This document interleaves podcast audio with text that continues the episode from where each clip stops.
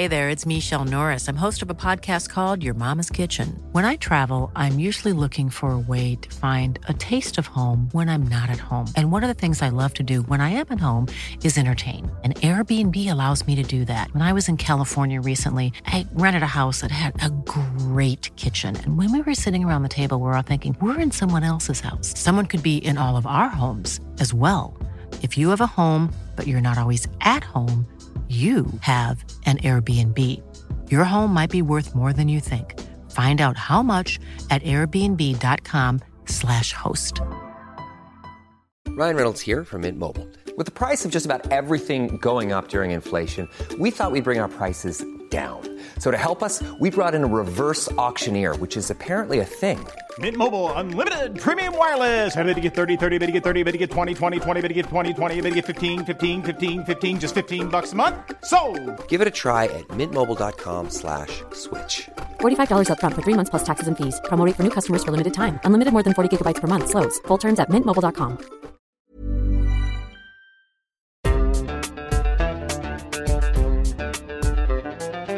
بودكاست صوت.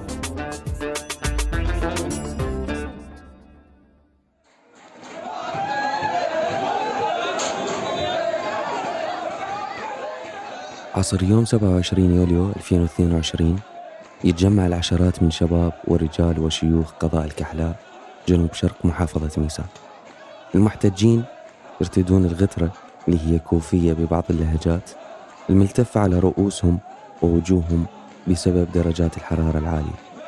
بعد أن ازدادت أعدادهم يتوجه المحتجين باتجاه المحطة الكهربائية الغازية التابعة للشركة الصينية النفطية العاملة بحقول منطقة اسمها الحلفاية تابعة لقضاء الكحلاء شركة بتروتشاين. مطالب الاحتجاجات كانت هي توفير مياه الشرب وإطلاق الدفعات المائية باتجاه الأهوار الجفت خلال هذا الصيف. مطلب آخر توفير الكهرباء للقضاء وتوفير عمل بالشركات النفطية لصيادين السمك المتوقف رزقهم تماما بسبب جفاف الهور الهتافات الشعبية تغطي المكان ولافتات المطالب مكتوبة باللغتين العربية والإنجليزية. يقترب الشباب من بوابات المحطة الرئيسية لشركة بتروشاين يتشنج الوضع العام بسبب عدم مجيء ممثل للشركة يسمع مطالبهم. بعض الشباب يرمي الحجارة على البوابات تتدخل القوة الحكومية المكلفة بحماية المحطة. تطلق الرصاص والغاز المسيل للدموع. وتضخ الماء الساخن من السيارات التابعة لقوات مكافحة الشغب الشباب يشوفون الماء المحرومين منه يرش عليهم بتبذير. صح ماء حار ويا قليل من رذاذ الفلفل لكن يتحسرون عليه. لأن بعض قرى قضاء الكحلاء انقطع عنها الماء لمدة أسبوعين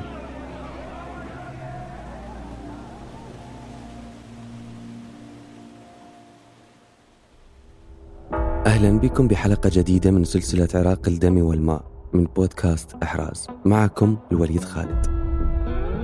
في هذا الموسم نتحدث عن جريمة تصحر أهوار الجنوب والعطش اللي يضرب الناس والأرض.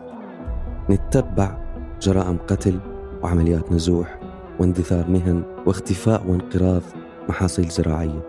لطالما كانت دلالة لأرض السواد. العراق بلاد الرافدين العطشانين.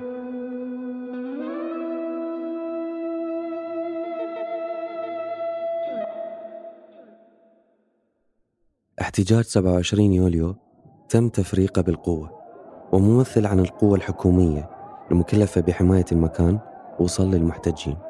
وأبلغهم أن يختارون مجموعة من أشخاص للتفاوض. تحركت مجموعة من المحتجين يتراوح عددهم ما بين 15 إلى 20 شخص مع الضابط ودخلوا غرفة من غرف الحراسة الخارجية التابعة للمحطة. أقفل الباب عليهم واحتجزوا لمدة ربع ساعة.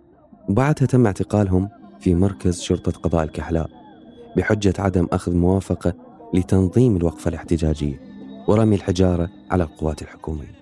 تحقيق المطالب. لو تحقيق المطالب لو هم عندهم مثلا يجون يقولوا لنا روحوا أنتم مو عراقيين. لو إحنا هنا نموت بعد.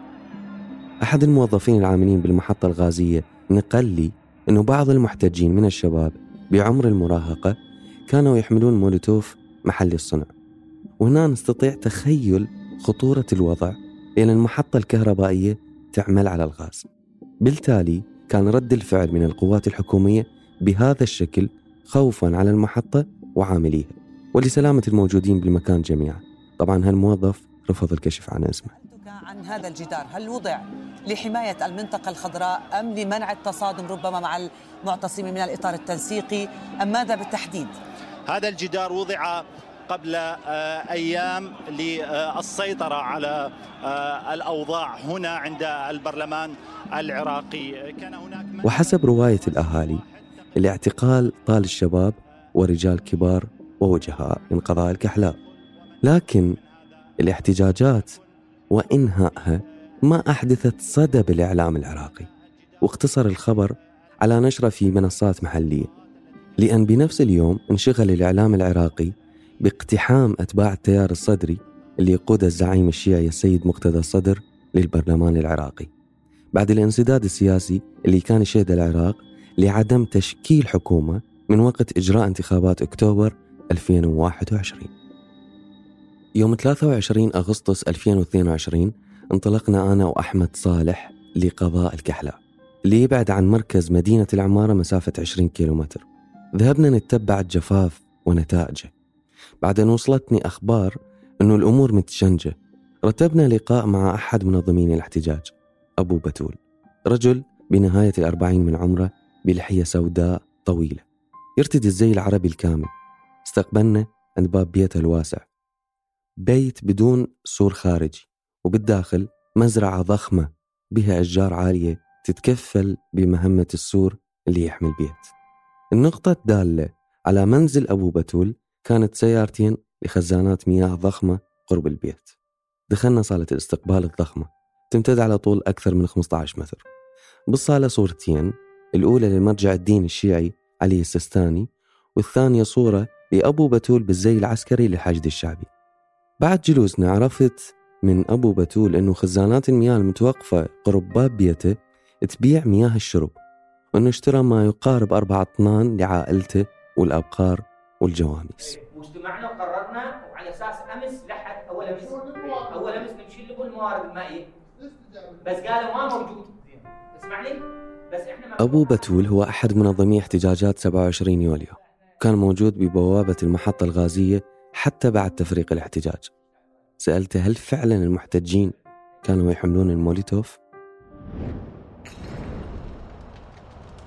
لا لا ماكو حارقات ولا فرد شيء. بس هم أنا أقول لك الصادموا بالحجاره مع القوات الأمنية وكانت القوات الأمنية أكثر من عندهم عدد لأن هم كانوا قليل عددهم. إي فتم احتقالهم وإحنا نطالب بإطلاق سراحهم لأنهم ولدنا وأهلنا وما نقبل يصير عليهم شيء. إحنا ويا القانون؟ لحين إجراء هذه المقابلة كان باقي خمس أشخاص محتجزين عند قيادة شرطة ميسان لذلك أبو بتول طالب بالإفراج عنهم بعد تهدئة الوضع يوم 28 وأفرج عن مجموعة من المعتقلين. الصبح قالوا لي معتقلين أنتم هسه تطلعونهم فورا. طلعوهم. يعني إحنا هاي الناس تطالب بحقوق إحنا نعتقلها؟ قائد شرطة ميسان اجتمع مع ممثلين عن المحتجين وممثلين من الحكومة وشركة النفط الصينية بمبنى شرطة قضاء الكحلاء.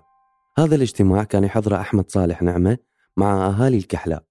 ليتفاوض وينقل مطالب المحتجين للجهات الحكومية وحصل المحتجين على وعود بتحقيق مطالبهم. حصة قضاء الكحلاء والأهوار التابعة إليه هي 30% من مجموع حصة محافظة ميسان.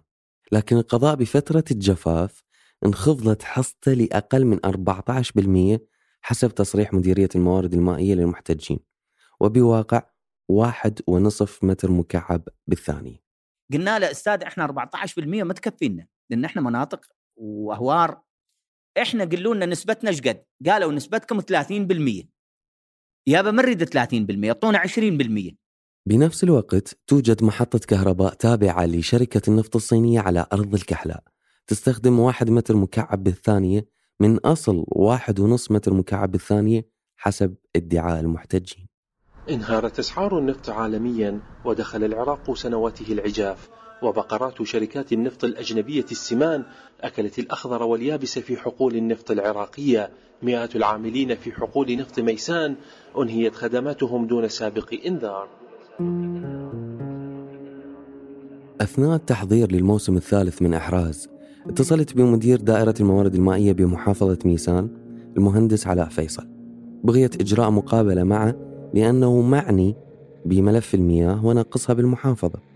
وكيف تسبب هذا النقص بجرائم قتل بالنزاعات العشائرية بدءا من سنة 2016 لغاية اليوم. المهندس علاء أبدى موافقة أولية بشرط عدم الحديث عن النزاعات العشائرية وأنه حديثه فقط يكون عن رفع التجاوزات على الأنهار والمضايقات اللي يتعرض لها موظفين الدائرة لما يتوجهون لإزالة التجاوزات. بوقتها وافقته حتى لو يقتصر حديثه على هذا الموضوع.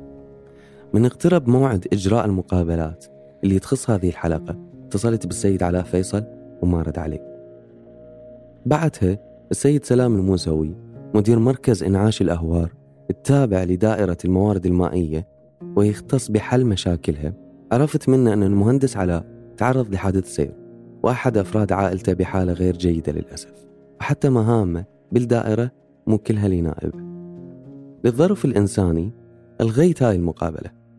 واعتمدت إجراء مقابلة مع السيد سلام الموسوي باعتباره أيضا معني بمشكلة هذه الحلقة. وعند اقتراب الموعد تفاجأنا بعدم الرد على اتصالاتنا اللي وصلت عشرات الاتصالات خلال يومين.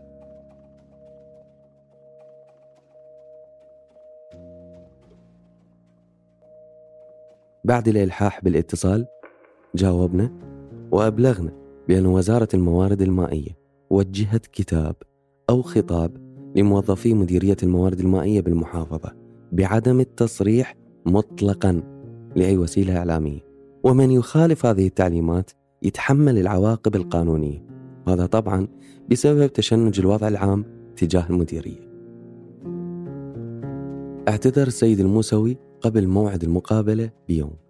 من شفت أبواب الجهات الحكومية انسدت ورفضت الحديث عن الجاي يصير. فتحت اللابتوب وبجوجل كتبت دائرة الموارد المائية مركز انعاش الأهوار إدارة مشاريع الأهوار والأراضي الرطبة في ميسان. لقيت location الدائرة على Google Maps مرفق برقم هاتف. بلا أي تفكير اتصلت. عسى ولعل أنا أحصل الناطق الإعلامي للمركز مثلا وأحصل على تصريح. بس أي تصريح؟ ما ما مسموح إن كتاب يمنع يعني أي تصريح للصحافة. هو أنا بصراحة هذا الموضوع البارحة عرفت به قالوا أكو توجيه من الوزارة بعدم التصريح. فهو هذا الشيء موجود يعني؟ اي والله هذا الشيء موجود.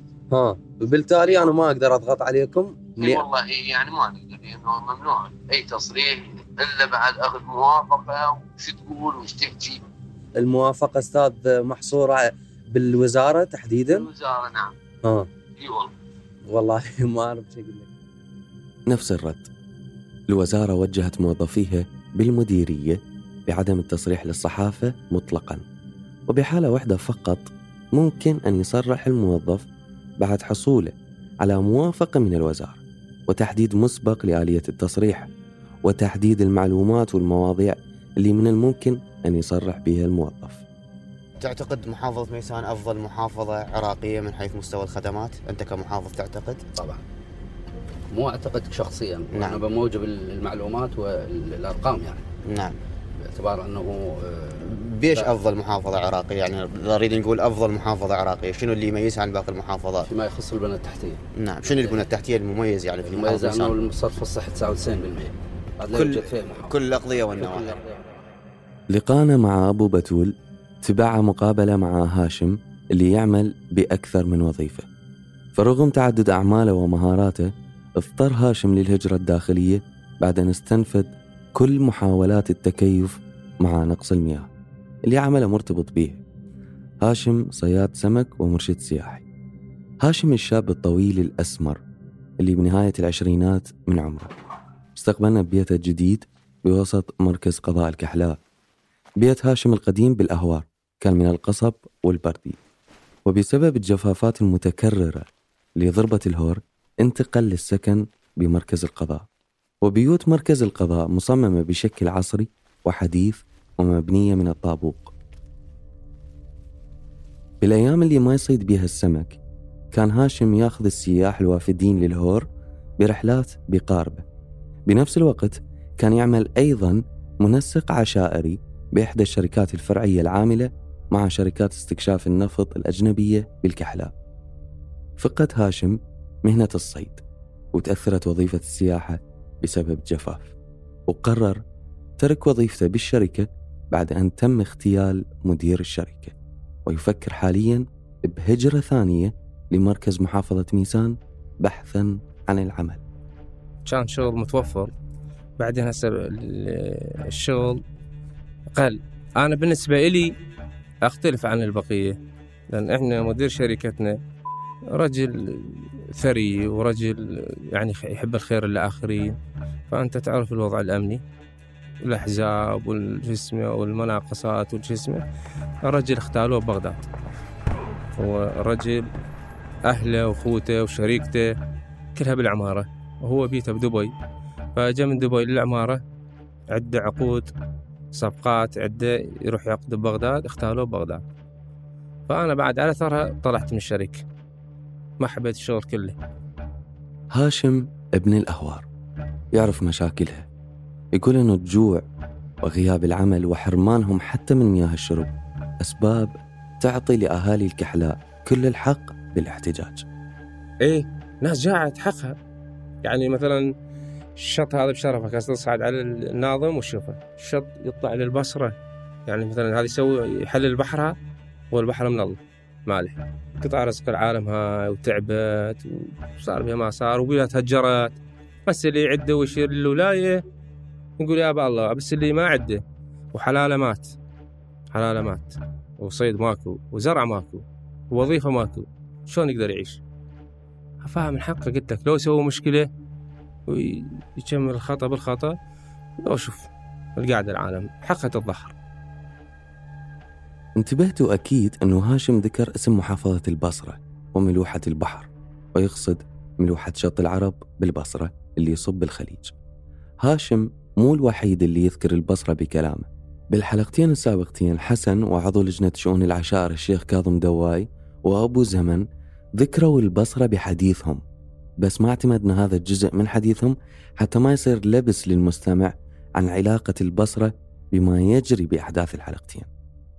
ليس من المستغرب أن نشهد اقتتال واحتراب بين القبائل والعشائر على موارد المياه وهذا ما يحدث في أذناب النهر. وبشكل أسبوعي إحنا نرصد نزاعات عشائرية يذهب ضحيتها أفراد مواطنين لأنه يبدو صانع القرار والمتحكم بالمياه وصل إلى مرحلة من العجز أن بدون ما يقول دي يظهر بشكل أنه حلوا مشاكلكم بيناتكم. لأن أنا بعد ما عندي حلول.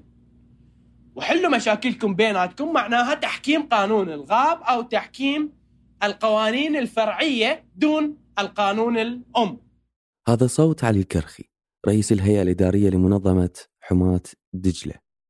وهي منظمة عراقية غير حكومية مهتمة بحماية الإرث الطبيعي لنهر دجلة بالعراق وتروج لقضايا الحفاظ على البيئة والمياه.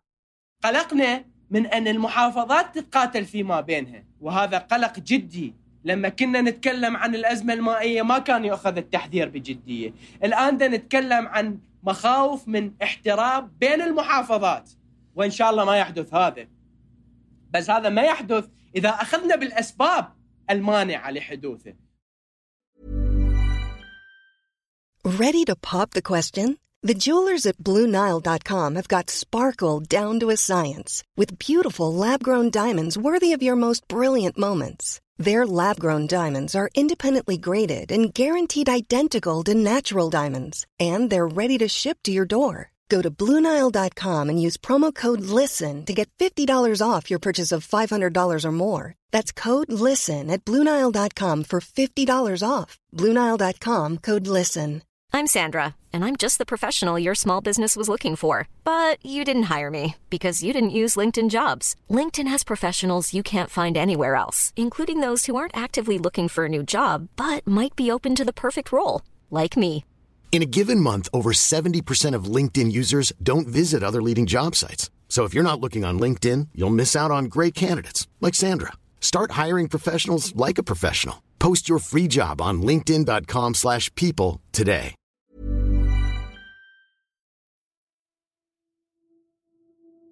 يمكن لاحظتم تخوف علي من انتقال النزاعات من نزاع بين عشيرتين بداخل مدينة إلى نزاعات بين أبناء محافظة ومحافظة أخرى. وهذا التخوف ظهر في الحديث عن البصرة كمثال. فالناس يحسون أنه اللي يعانوه بسبب البصرة. حرمانهم من المياه العذبة المخصصة للأهوار والتضحية بهذه المناطق وسكانها والمهن الخاصة بهم وحتى تعطيشهم. كل هذا في سبيل دفع أو إبعاد اللسان الملحي وعدم صعوده من الخليج باتجاه مركز محافظة البصرة. ارتفاع نسبة الملوحة في شط العرب إلى نحو ستة آلاف تي دي أس خلال هذه الأيام هي الأعلى على الإطلاق ما يثير مخاوف البصريين من تكرار الكارثة البيئية عام 2018 حيث أصيب حينها أكثر من 17 ألف مواطن بالتسمم.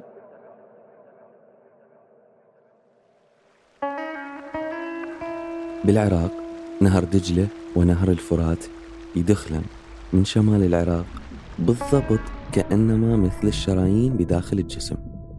شريانين أساسيين يتفرع منهن مئات الجداول والأفرع والأنهر الفرعية اللي تغذي القرى والأرياف والأقضية والنواحي والأهوار بالمياه. مشروع وزارة الموارد المائية هو تقليل أكبر عدد ممكن من هذه الأفرع والجداول والأنهر. وقطع المياه عنها والاحتفاظ بكمية المياه بالأنهر الرئيسية يعني دجلة والفرات.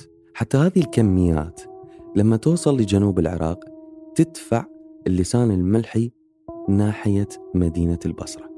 واللسان الملحي هو ما يصعد من مياه الخليج الواقع تحت البصرة من جهة الكويت. هذه المياه المالحة إذا صعدت باتجاه البصرة راح تسبب ملوحة عالية جدا وتسمم وهذا حدث فعلا عام 2018 لما تسمم مئات المواطنين بالبصرة نتيجة لتلوث المياه بصعود اللسان الملحي. وكانت هذه الإصابات هي السبب باندلاع احتجاجات كبيرة شهدتها البصرة. وصارت فيما بعد سبب لاحتجاجات بباقي محافظات وسط وجنوب العراق بنفس العام. بالتالي تقوم وزارة الموارد المائية بدفع الإطلاقات المائية بنهر دجلة اللي يشق مركز محافظة ميسان وتحجب المياه عن تفرعات النهر اللي تغذي الأهوار. لذلك كل المياه تتدفق وتوصل للبصرة عبر التقاء نهر دجلة بنهر الفرات واللي يصبون اثنينهم بشط العرب بالمدينة ومن ثم يهدر بالخليج ابتداء من الكويت. هذا الإجراء حسب تصريح وزارة الموارد المائية هو لدفع وإبعاد اللسان الملحي الصاعد أو القادم من بحر الخليج باتجاه محافظة البصرة.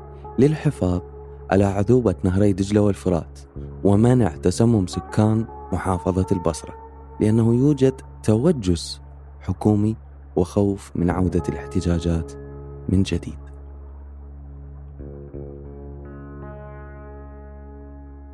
حسن الجنابي وزير الموارد المائية الأسبق قال في تصريح صحفي سابق أن هناك تعمد بتجفيف الأهوار والقرار بحجب المياه عنها هو قرار حكومي تنفيذي لا علاقة له بالتغير المناخي. التفسيرات السابقة ممكن تخلينا نفكر أنه الاعتقالات اللي تمت للشباب ووجهاء قضاء الكحلاء ما كانت عفوية أو سببها فقط الاحتجاجات. وأن الحكومة ضالعة وهنا يثار تساؤل مهم. كيف تواجه العشائر هذا التوجه الحكومي؟ سألت أبو بتول هل العشائر المتنازعة على المياه فيما بينها بقضاء الكحلاء؟ قرروا تأجيل هذا النزاع والثأر وتوحيد جبهاتهم بالمطالبة بالمياه؟ إحنا من وصلنا لقضية المظاهرات وقضية الماي فإنه نخرج على الكهرباء والماي. نسوا هذا الخلاف كله. نسوا توحدوا ومشوا ويانا.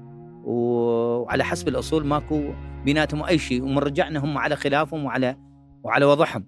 بس توحدنا بهاي القضية لأنها قضية مصيرية.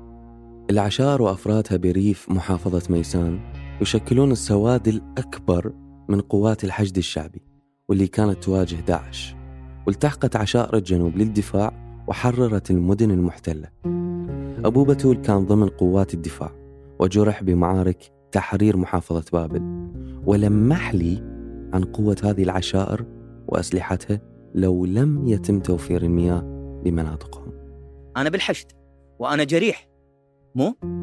وأخوي بالحشد وابن عمي بالحشد وابن أختي بالحشد وخالي بالحشد. إحنا كل إحنا ناس هسه كل إحنا اليوم مثل ما يقول كل إحنا مضحين.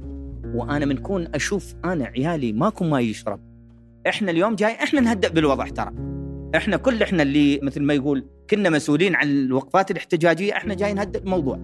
ليش؟ لأنه إشارة واحدة من عندنا هسه إشارة واحدة كل مناطقنا تطلع. بس لكن إحنا نقول ما نريد نخل بالجانب الأمني وما نريد نخل بالجانب ال- الاقتصادي للبلد. وإحنا نقول نقول نقول هاي الفرصة الأخيرة لهم لأنه إذا ما استمثلونا وإذا ما استجوبوا لنا إحنا ناسنا ممكن تهاجر ومن تهاجر يصير غير أمور. بعد إحنا نطلع نثير عام ونحط شبع على الماء نخوة مداوي نقعد على المشروع ونطيره إذا جتنا الدولة نجي لهم ناصفونا نص ودون البصرة ونص نصفونا أنت تاخذ حصتنا وتودينا الملح هو الملح الله مسوي ذاك التجارة. مرة تقول ماكو ماي مرة تطالب تركيا تقول ماكو ماي وانت لام الماي ذاب بالبحر ومخلينا أنا عطشان أبو بتول يعتقد إذا بقى الحال على ما هو عليه فراح تصير هجرة غير سلمية لأن هجرتهم حتكون للمدينة أو للمناطق اللي بيها مياه. ومو سهل أن يقبل الساكن بتلك المناطق يجي غريب ويبني بيت على النهر ويقاسم المياه بالتالي تحدث نزاعات عشائرية بين المهاجرين وأهالي تلك المناطق. ممكن أروح أزاحم للناس مو؟ أزاحم للناس أحط عليها. غصبا عليه أحط على الماء. مو؟ أنا من, أروح أزاحم للناس يصير باطل لو ما يصير. يصير باطل. فإحنا نطلب من الدولة إنه إحنا عشائر ما نريد نوصل لهاي المرحلة المشاكل ومرحلة النزاعات العشائرية. إحنا بكل جهدنا وكل ما نتمكن بأنه نقلل من النزاعات العشائرية اللي هي تصير على ماي وعلى غيره إذا هم كانوا حريصين على الأهوار وعلى أهل الأهوار. أنا اليوم أسأل حكومتنا كلها من حكومة محلية من حكومة مركزية هم مأواها هاي الأهوار كانت زمن صدام. هاي اللي عيشتهم واللي ضمتهم واللي آوتهم. أهوار منعاج التابعة لقضاء الكحلاء. يبلغ عرض الهور بحدود 25 كيلومتر وعمقه لغاية الحدود العراقية الإيرانية بحدود 30 كيلومتر. وأثناء حكم نظام صدام حسين قبل 2003 الأهوار كانت مخبأ وملاذ المعارضين لحكم صدام لخصوصية طبيعتها وصعوبة إيجاد المختبئين بها. وكان أول جفاف يضرب الأهوار بأمر من صدام حسين. عندما جفف هذه المستنقعات المائية العذبة حتى يقلل أو يقضي على المعارضين اللي يسكنوها فبنى السدود والسواتر الترابية وهجر أهل الأهوار. وقضى على حيواناتهم بمواد سامة. والمهم أن نشير إلى أن شريحة كبيرة من السياسيين اللي حكموا العراق بعد سقوط نظام صدام كانوا من المعارضين لصدام وكانوا يختبئون ويلوذون بأغوار منعاج بس كل واحد يقف بوجه الثورة يصير ألف يصير ألفين ثلاثة آلاف عشرة آلاف. أقصقص رؤوسهم بدون ما يرجف ما ترجف شعرة واحدة أو يرجف قلبي يعني. وعندي قلب بلا مبالغة. إذا نملة خطأ أنا أدوسها أحس بالألم يدق في قلبي يعني. لكن هيك نوع من البشر والله لو كثر ما عددهم يكون ولا يأخذون من من قلبي أي اهتمام بالرقة. قال الله تعالى في كتابه المجيد وقاتلوهم يعذبهم الله. أنا أحد الإخوان المجاهدين التحقت بإخوان بإخواني في صفوف المجاهدين لتوجيه الضربة القاضية ضد النظام البحثي الكافر. الآن لما الشركات النفطية تفاوض فلاح على استئجار أرضه في ظل العطش وانعدام العمل فكل جيران الساكنين قرب أرض الفلاح يطالبون أيضا بمبالغ الاستئجار من الشركة مقابل الأرض الزراعية. وتكون النتيجة حدوث نزاعات عشائرية بين عشيرة الفلاح وعشائر جيرانه. وبكل نزاع يسقط قتلى من الطرفين كضحايا للجفاف وآثاره. وصلت بعض النزاعات حتى بين أفراد نفس العشيرة أبناء عمومة من دم واحد. الفلاح يقول قاعي أنت ما لك قاع. الثاني يقول أنا جوعان. الثاني أنا مرض اتعين فهذا شو يسوي؟ يمنع يمنع الصينيين. من يمنع الصينيين تنظر مصلحة الفلاح هم قاعة ماخوذه وهم تعويض ما يحصل. فتصير مشاجرات بين الفلاح وبين الطرف الثاني اللي يريد ياخذ شغل جوعان. والله على طول تصير على طول تصير أنا أصلا قلت لك انسحبت من الموضوع. لأن عندنا عالم تكتلت. شباب والله راحت حرامات بالله العظيم.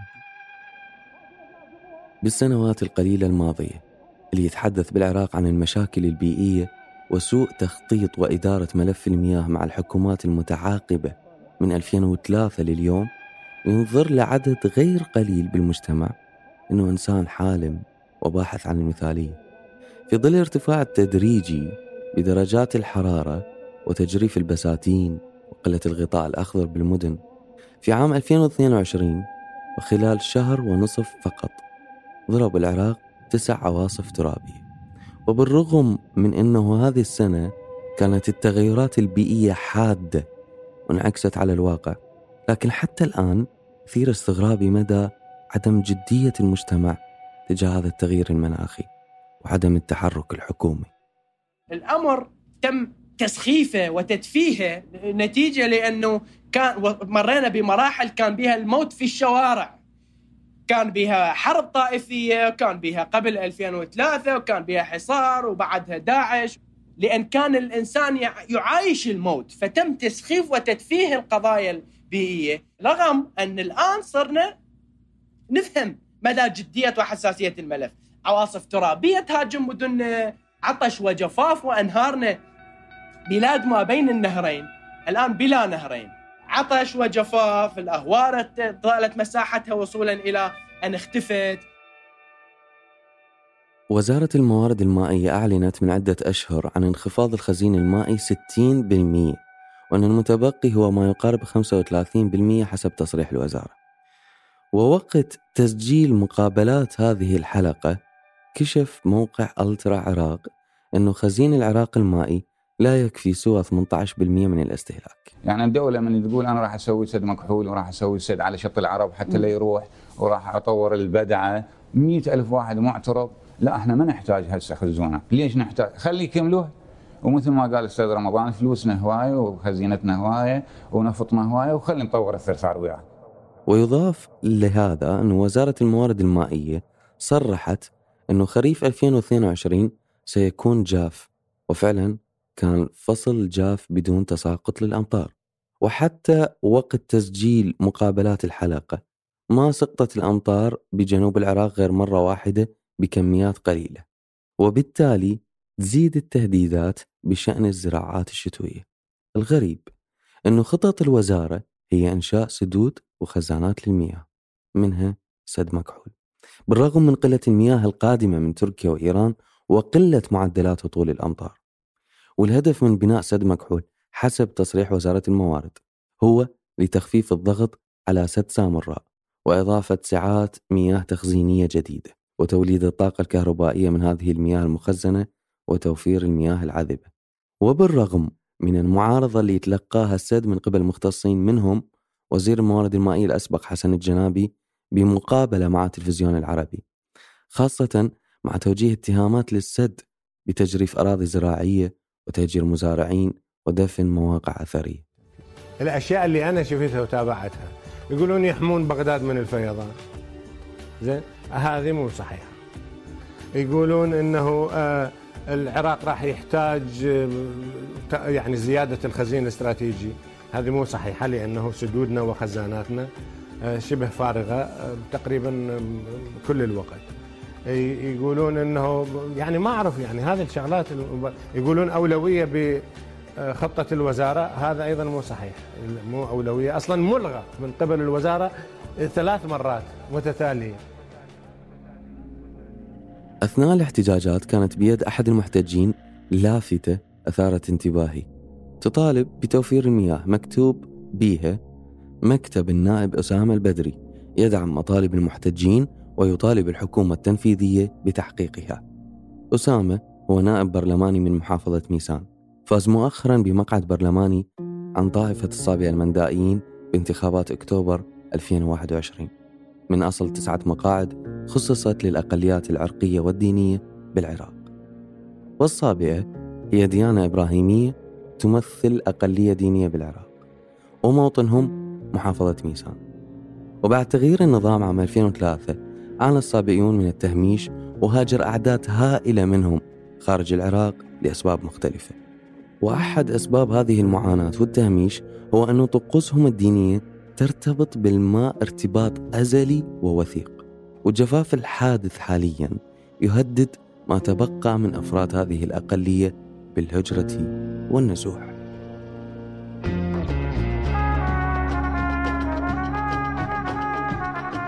أكيد راح تصير هجر هجره نبحث عن مكان بماء وإلا ما يبقى يعني من دائما ما يبقى في هاي الأرض. يدور على الأرض اللي فيها مياه. قريب على الجبال يسافر للشمال ينتقلون إلى مكان بيه جبال وبيه ينابيع مال مائي فلازم يجد بديل يعني. كنا معكم من الإعداد والكتابة والتقديم الوليد خالد من الإنتاج والتحرير أحمد إيمان زكريا. من الهندسة الصوتية نور الدين بالأحسن والثيمة الموسيقية بدر الهليلات من التسويق والنشر غسان يونس وبيان حبيب وعمر خطاب. إذا تحبوا تستمعون لكامل حلقات الموسم مرة واحدة يمكنكم الاشتراك على صوت بلس. تركنا لكم رابط الاشتراك بالوصف. بودكاست إحراز من إنتاج صوت. Planning for your next trip? Elevate your travel style with Quince. Quince has all the jet setting essentials you'll want for your next getaway, like European linen, premium luggage options, buttery soft Italian leather bags, and so much more. And is all priced at 50 to 80% less than similar brands. Plus, Quince only works with factories that use safe and ethical manufacturing practices. Pack your bags with high-quality essentials you'll be wearing for vacations to come with Quince. Go to quince.com/pack for free shipping and 365-day returns.